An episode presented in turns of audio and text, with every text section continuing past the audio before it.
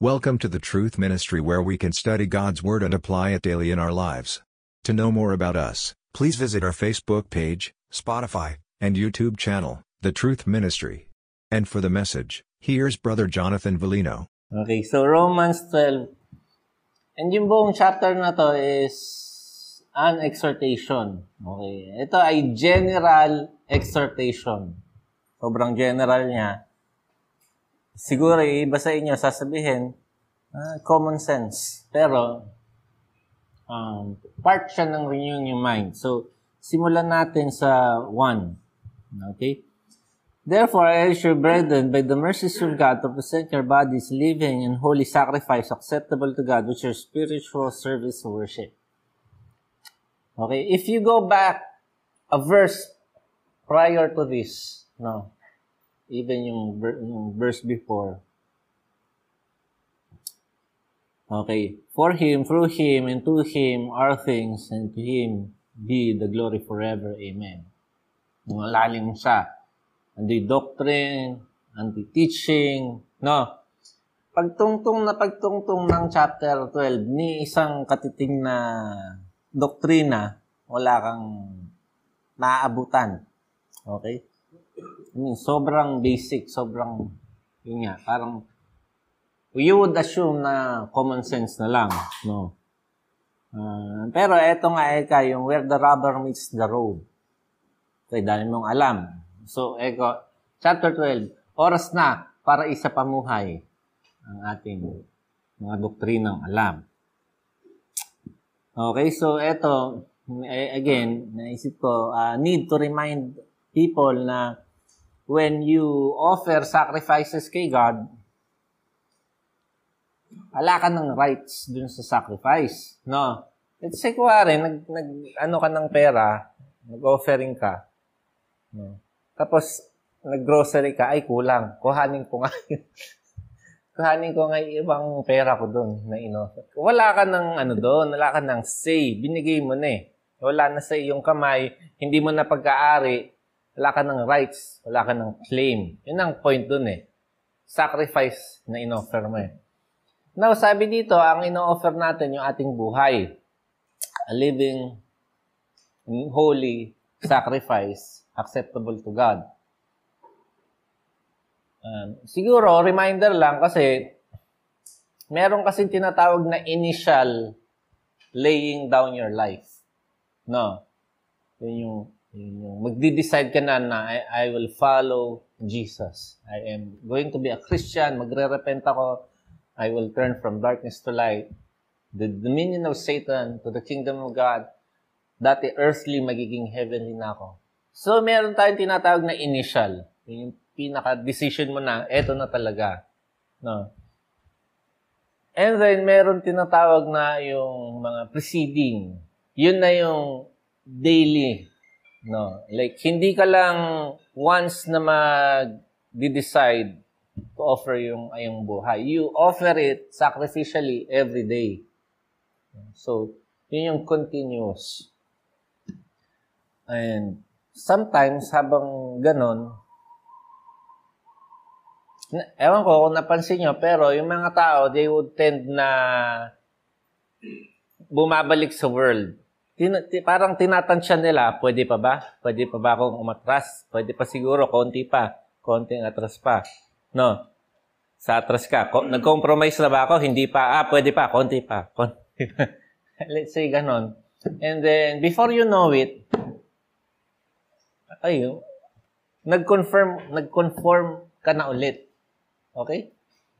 Hindi ka naman, ay, magkakasala ako. Just parang creature comforts lang. No? Sa tingin ko naman, pwede ka namang kumita. No? So, uh, kumita ka, para ay, konti pa. Parang tinatansya mo, pero hindi mo alam gano'n.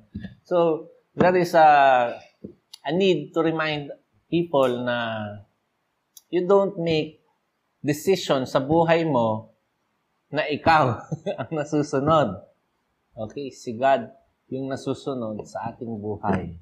Sa lahat ng area, sa lahat ng aspect, um, yung will ni God, dapat yung laging nasusunod. I mean, alam mo yun, it's no-brainer na, pero you should be reminded na si God yung Diyos ng iyong buhay. At nung binigay mo yung buhay mo sa Kanya, ang meron lang karapatan na mag-decide kung pa- paano yan gagamitin ay siya, no? So, kung saan niya nakikitang fit. Sabi niya, ay dito ako mag-glorify sa buhay ni John. By ganyan. Dapat willing. Sacrifice eh. Living sacrifice. So, okay. Dito ako mag-glorify sa buhay ni Toby. Okay. So be it, God. Anything for your glory.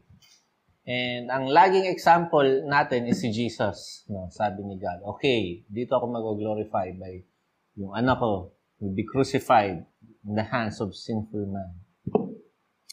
So, so be it. And then it gave God glory. No? Um, si God nag-glorify pag yung anak niya is nabibigyan ng glory.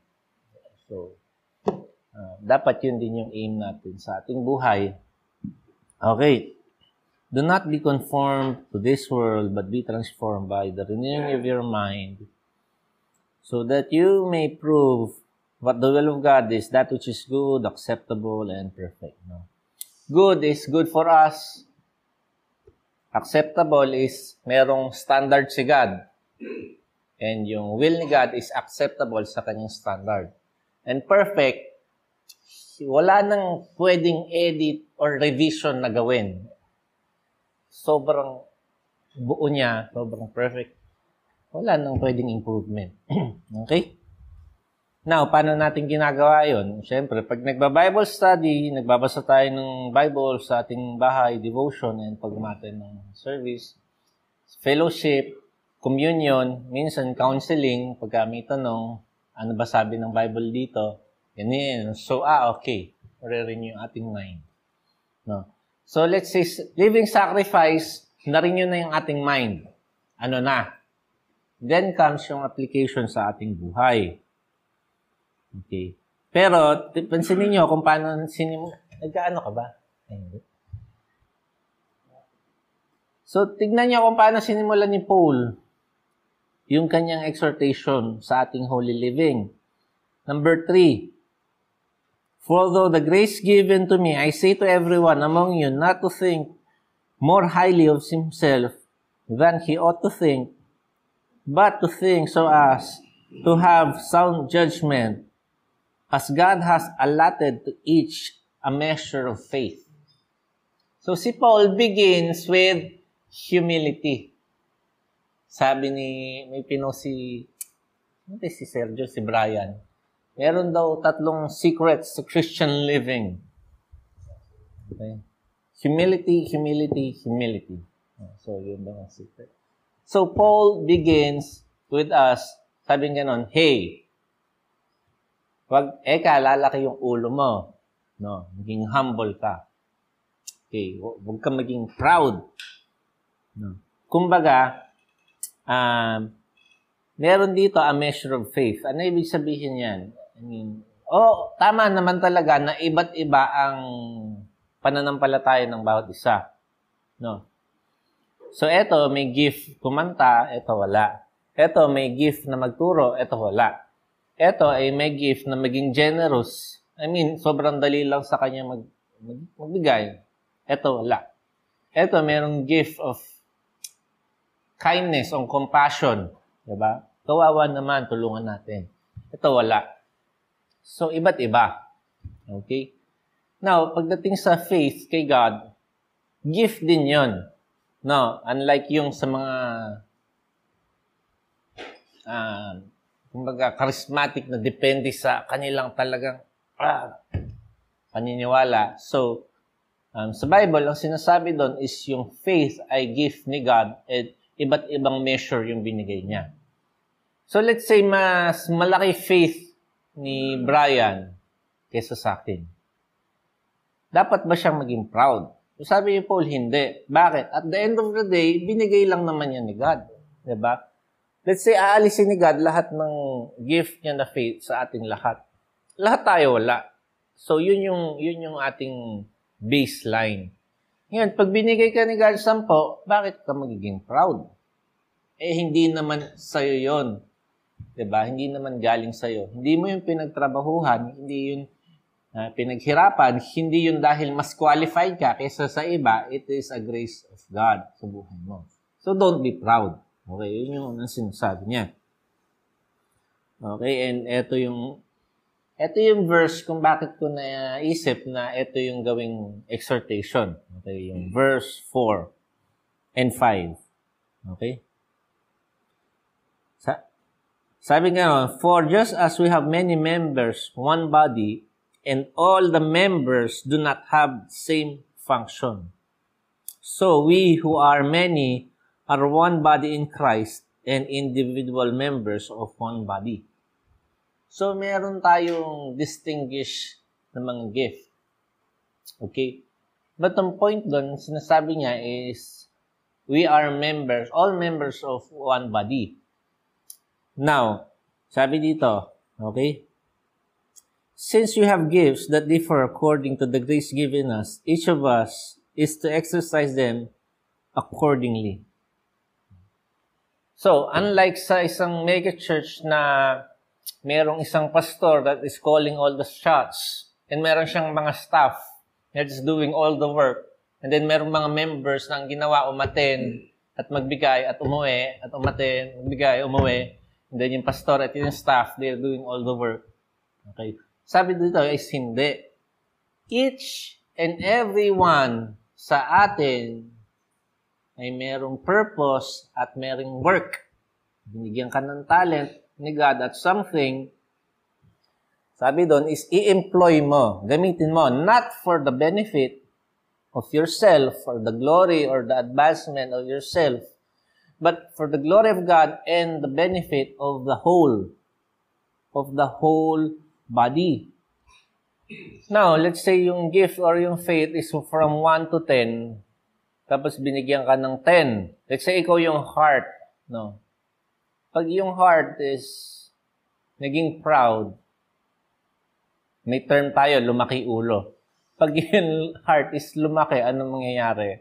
Heart enlargement, delikado. If ikaw yung heart, you should be very afraid. No? Ngayon, if ikaw self-centered ka, ah, importante ako, pag wala kayo, wala ako, wala kayo, which is correct. But if you think, as a whole body, kailangan ko mag-ingat, kailangan kong um, maging masipag kasi pag wala yung function ko, the whole body would be affected. So makikita mo, yung proud nagiging humble kasi nakikita niya yung kanyang responsibility kapag hindi siya self-centered. Okay. So yung direction, focus should be always directed outside. Hindi siya loob ang pinaka-reason lang kung bakit hindi nakakapag-reach out yung isang tao or kung bakit imposible na makapag-reach out yung isang tao is because siya ay self-centered. Ho, ho, ho, ho, ho. So, pero if naka ano ka sa laba, 'di ba? Yung kinote ko na verse kanina, Luke 10:27, love the Lord your God with all your heart, soul, mind, and strength, and others as well. So, God and others, hindi hindi pa ganon. And yung command na yon is given sa lahat sa atin. So, i, i, i tagaan nyo sa inyong kokote na may purpose si God sa inyo. And not unless gawin nyo yung purpose nyo na yon, yung whole body would suffer. No, hindi mabe-bless yung lahat ng part or ng members ng, body, ng body of Christ. Okay? So, eh, ano ba yung function ko or yung purpose ko? No? That is for you to find out. No? Pero, if hindi mo pa alam or hindi ka pa nananaginip na ito yung pinapagawa sa akin ni God, no? Whatever uh, work na you can find with your hands, no? you employ it. So, you do it. It's that simple. Okay? Sa ito, naglista si Paul. This is not all, pero nag, ito yung nilista niya. Okay? If service in his serving. ay sorry, if prophecy, yung pala. If prophecy according proportion of his faith. So prophesying is declaring yung counsel ni God among the people. Okay, thus saith the Lord. So yung word ni God ay sasabihin mo sa ibang tao. Ito yung sinasabi ni God. If service, He's serving. So, ikaw, nagsaserve ka, again, di ba? Pansin nyo ba, meron tayong mga plato, kutsa, bottled drinks. Alam niyo ba, hindi magic yan. hindi, hindi lumipad yung mga yan. Oh, dito kami. No. Merong kamay na nag, ano niya, nagbuhat or naglinis or hindi nyo alam. Kapascale natin dito sa susunod. hindi. So, pag service, mag-serve tayo. Yung teacher in his teaching, no? And then, he who exhorts is his exhortation. So, anong difference ng teaching and exhortation? Ang teacher, siya ang nagtuturo ng Romans 1 to 11. Ang exhortation, ay siya yung nagtuturo ng 12. Pag teaching, doctrine yan. Ito yung sabi ng Bible pertaining dito. So, about teaching mga Bible. Uh, exhortation is yung magaling, mang, yung gifted na mang-encourage sa mga tao na sundin natin si God, let us be disciple. Kumbaga, yung i-apply yung kanilang natutunan. Okay? So, yung teacher not necessarily ay pastor. Pwede lang siyang, alam mo, kuwari, sa school, di ba? nataon, teacher ako, hindi niyo ako magulang. Pero, meron ng authority na magturo over you, tapos i-guide kayo. So, so may mga ganon. Si, si Paul, um, teacher siya, kumbaga, he would travel from place to place, tapos uh, hindi siya yung nagpapastor talaga doon. So, siya yung nagtuturo. Okay? Nasaan na ba tayo? He who gives uh, liberality. Okay? So, yung, yung, alam mo yun, maging, ano tawag dito, maluwag sa biyaya ng Diyos. Okay? He who shows mercy with cheerfulness. Now, eh, ang mercy na to is, inisip natin na mercy is yung pagka may mali, pagpapatawad. So, pag nagpapatawad ka, dapat masaya ka. Uh, hindi ito ang mercy na dito. Ang mercy na to is compassion. Kasi, pansinin nyo, lahat ng binabanggit niya ay service sa simbahan. No? So nataon, nasa simbahan mayroong mga sickly, may mga PWD, may mga crippled, lame, di ba?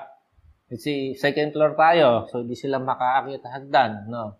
Sabi dito, gawin nyo na may ngiti sa inyong labi. Bakit? Kasi usually yung mga may karamdaman, marami ang reklamo ah, ganyan, ah, ganyan, pati tulungan mo nga, ganyan. Dami reklamo. So, ikaw naman na nag-aid na nurse, parang napupuno ka na, napaka-demanding naman eh ka nito.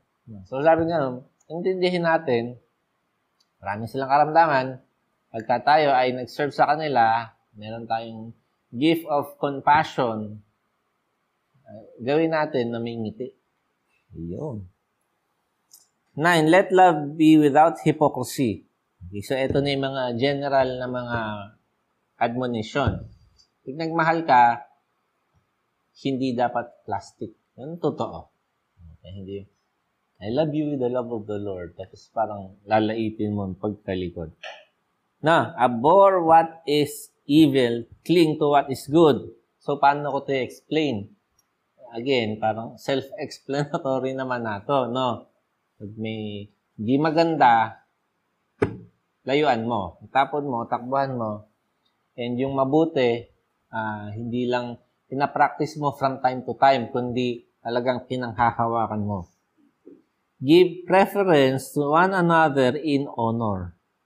No. So, sa sa mundo, the more people honors you, the more the people honors you, the more ka angat. Okay, sa kingdom ni God is baliktad. The more you give honor to, min, to many people, okay, the more ka-great, di ba? The greatest is yung pinaka-lowly sa lahat. Okay? So, ang trabaho natin is not to get honor for ourselves, but to give honor to others. Give preference towards them. No? Not lagging behind in diligence. Okay? Fervent in spirit, serving the Lord. Now, yung diligence na to, um, sa church context and sa work na context. Okay? if meron tayong work, we should be diligent. We should be a good witness or testimony na tayo ay Christian. Napakamali na, ay Christian, mga tamad pala eh kay mga Christian. Eh ka ng Christian. Hindi, sisweldo ako, may grace naman si Lord. so, hindi. Dapat in, in Christian ay diligent sa kanyang work. Na pulido, masipag, maayos magtrabaho. Kasi isang way yon para mag-glorify si God sa buhay natin. Yung isa is fervent in spirit. Alam niyo fervent, parang, di ba, pagka nagpakulo ka ng tubig, alam mo yun, yung mainit, yung bang meron siyang, ano po yun, fervency. ando yung zealousness niya. Okay? Hindi siya wala lang, hindi siya malamig, yung lalamig. Talagang on fire, yun yung term, di ba? On fire niya. Oh. So, pag nag-serve tayo kay God, dapat, ha? pag kumanto tayo, ayun, pwede nating i-apply doon. May fervency sa pag-serve kay God. No. Serving the Lord, rejoicing in hope. So, eto, yung verse, yung rejoicing in hope, maganda to ito yung sinasabi ko kanina na tayo ay hindi tayo sa present circumstance nakatingin. No? Bakit ka masaya? Because I have hope na one day I will be with Christ in heaven and all this misery will soon, will soon pass. So, nagre-rejoice ka even though yung current situation mo ay hindi maganda. Bakit? Kasi hindi naman rejoicing in the present, rejoicing in hope yung hope is always in the future. And yung characteristic ng hope is something good or something positive. Okay? Persevering in tribulation. So, ang isang promise ni Jesus ay we will be uh, persecuted or chased after. No? Yung isang Christian na foreign yung suffering is hindi ko alam kung ano siya.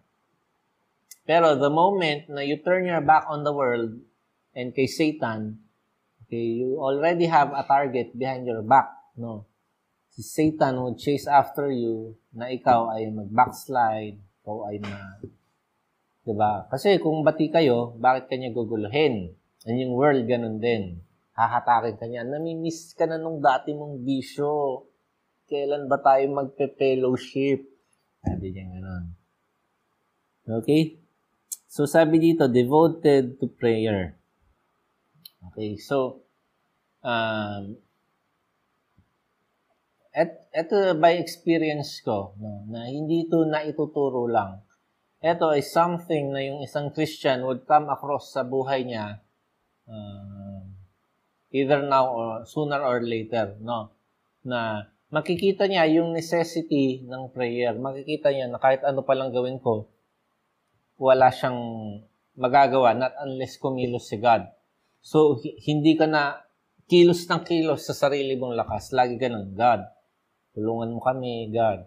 Lagi ka nang nagpe-pray. Kasi naniniwala tayo na si God lang yung nakakapag-will ng mga bagay. No, so this is this this would happen eventually pagka pinupursue mo ni God and gusto mong matupad yung will niya sa buhay mo, makikita ba, ay di mo pala kaya. So, you would always, always resort to prayer. So, practical, number 13, contributing to needs of the saints. Pag may pangangailangan, tapos kaya mo naman tumulong, oh, bumunot ka. No, Sinabi ko dati sa group chat, nag-send ako ng verse, Ephesians yata yun. Sabi ko ganon, brothers and sisters, ngayon pa lang, magtabi na kayo. emergency fund. Hindi para sa sarili nyo, hindi para sa iba. Sino dito may tinabi? Tabi kayo, kahit magkano lang, no? Para pag may kakailangan, emergency, meron tayong iaambag, no? So, eto ay practical lang naman.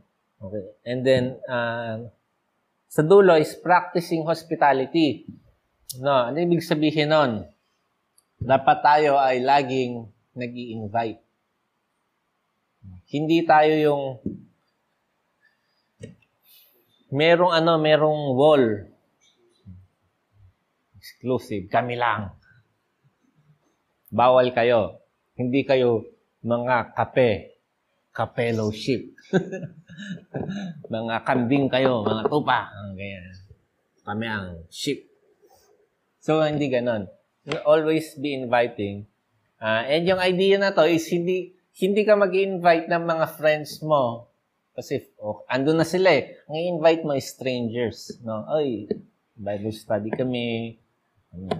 Okay. Sabi, and then you hospitable. Kuwari, may pumunta na tao, di ba? Uh, papakita ko kung gaano ko kadaming alam na verse sa kanya. I mean, so, syempre hindi. No. You, be, you humble yourself and seek to serve them. So, andun yung hospitality. And hopefully, sa ating ministry, never tayong magkaroon ng hospitality team. Kasi ta- lahat tayo ay hospitable. Hindi na natin kaya ng team. Ay, ikaw, hospitable. Ikaw nga mag-ano din eh. Merong team. So, ito ay sa pang sarili, no? So so meron siyang mga ano, mga ano tawag, mga group group. Okay, ito naman yung disposition sa ating sarili. Yung una ay disposition towards sa church. Conduct sa church. Ito sa sarili natin, bless those who persecute you. Ay, hindi pa ito sa sarili. Mamaya pa yon. Conduct natin sa ibang tao pala.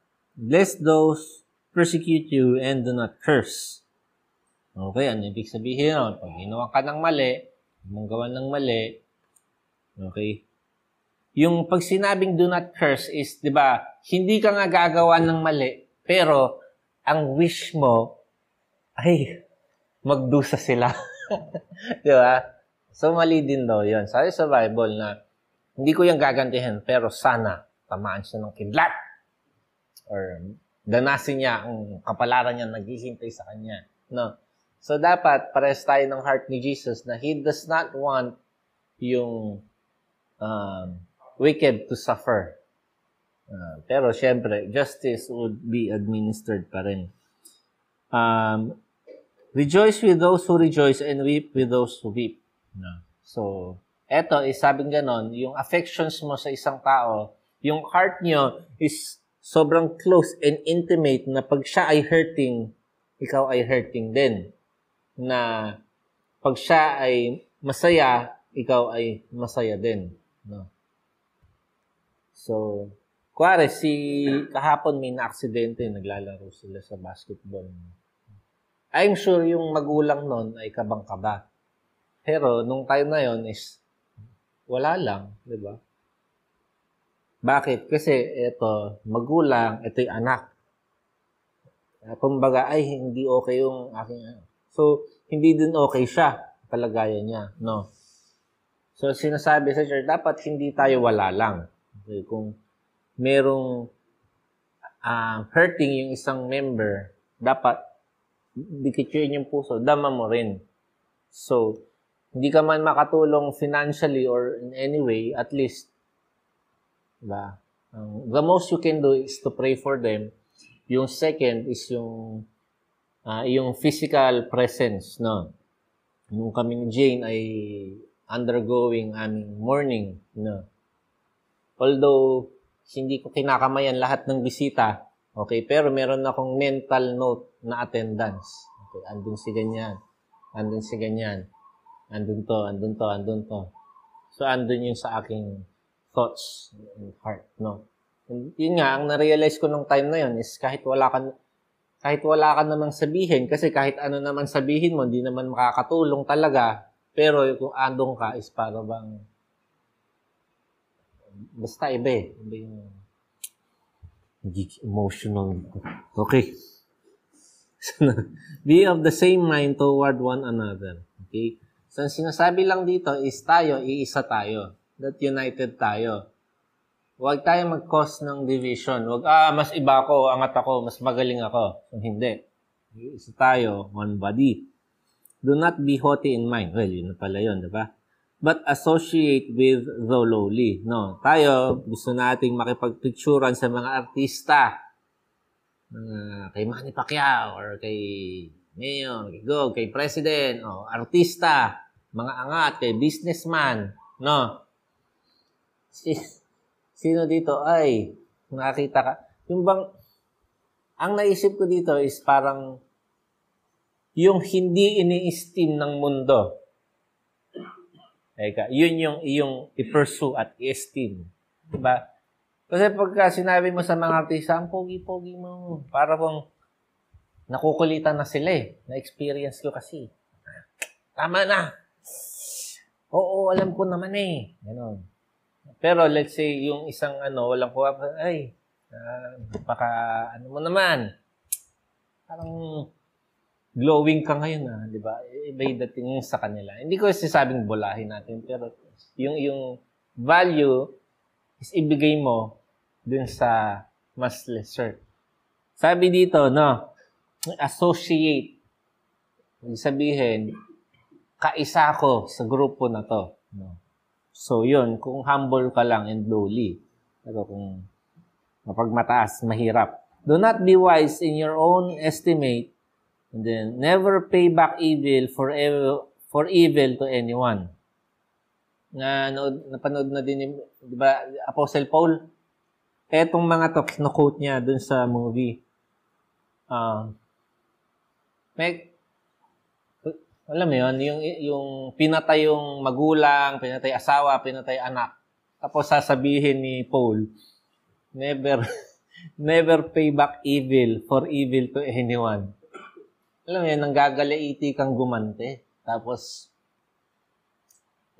see yung context. Parang hindi lang to, wala lang. Alam mo yan, sobrang ano na ito, sobrang tindi na ito. No?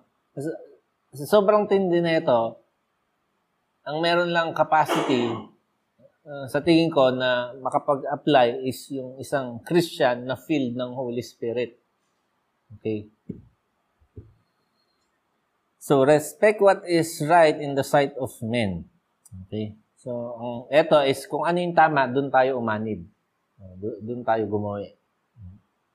If possible, as far as is dependent on you, be at peace with all men. So, sa lahat, even yung ating enemies, kung merong mang hidwaan, it has to be because of them, not because of us. Never take your own revenge, beloved, but leave room for the wrath of God. For it is written, Vengeance is mine, I will repay. Okay?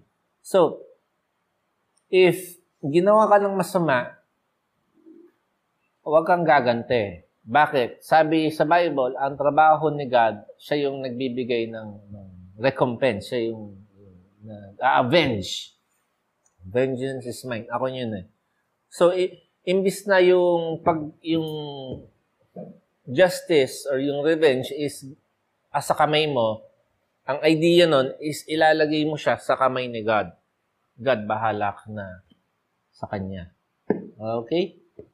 And also, yung heart mo is hindi yung, dapat hindi, hindi din siya with anger. Kasi, uh, do you love your enemies eh, no? Ibig sabihin, si God nang bahala sa Kanya, pero I still wish na hindi niya danasin yung masamang mangyayari sa kanya. Anong na-discuss natin last Sunday? Si Jesus, nagde-declare siya ng woe sa kanyang mga enemies. Habang dinideclare niya yon, yung ibang tao ini-imagine, ay siguro galit siya. Woe unto you. Actually, hindi. No.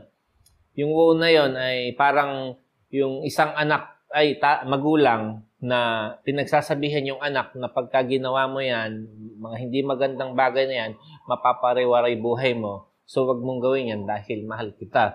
With matching tears yun eh. Woe unto you.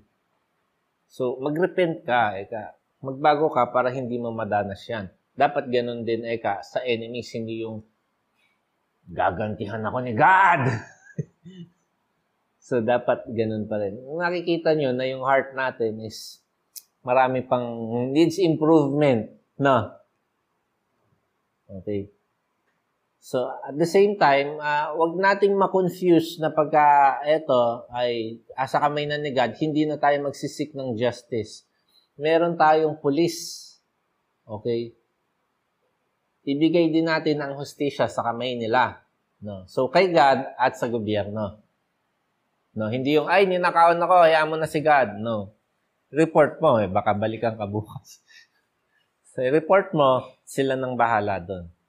Pero syempre, mag-iingat ka, ganun. Pero yung pagganti is never sa kamay mo. Nasa kamay ng pulisya, ng gobyerno, at nasa kamay ng Diyos. Okay? Pag yung pulisya or yung gobyerno, hindi nila nadakip or nahuli, nagkikita pa rin sila ng Diyos. So, wala silang takas. No? Yun yung idea kung bakit nagsiswear sa Bible, sa korte. Do you swear to tell the truth, nothing but the truth, so help you God? I do. Lahat mga I do, di ba?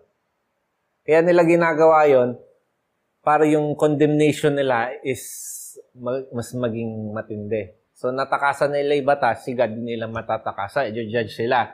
Pag i-judge sila, plus pa yung sinumpaan nila. So, mas greater yung kanilang damnation.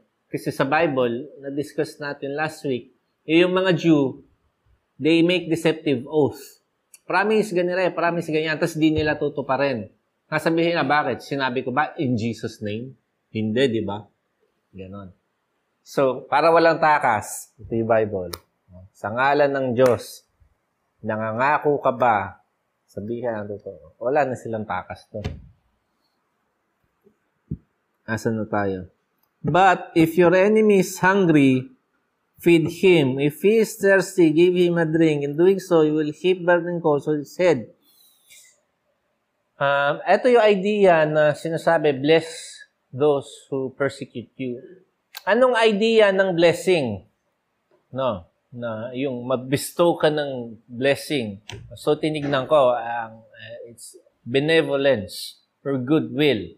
No, na let's say si Toby, gusto mo siyang mag-prosper, yumaman, good health, uh, magkaroon ng long life, and uh, ano niya yung will ni God.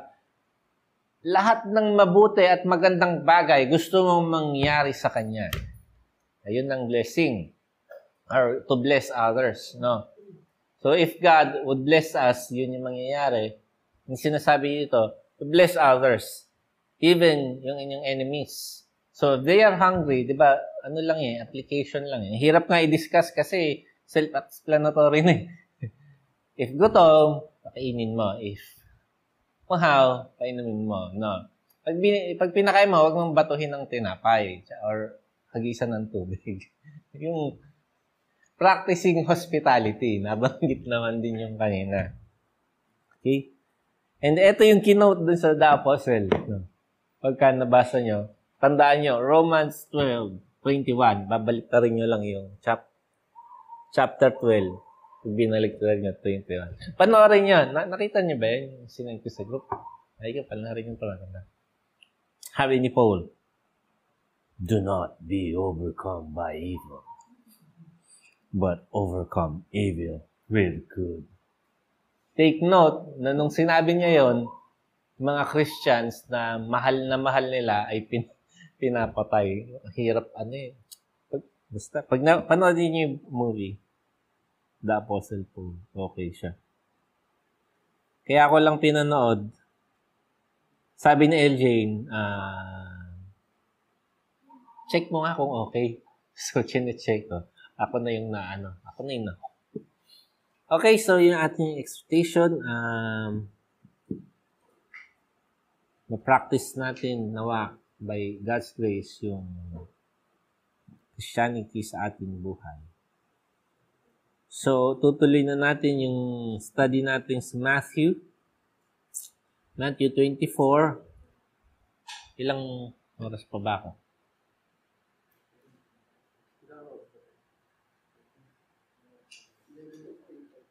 Hindi, ano oras nga ako. Dito ka, ano ka, 42 minutes. Hindi, ako, ilang, ilang, ano pa ako? 15 minutes pa? Ha? 11.30, okay na yan. Sige.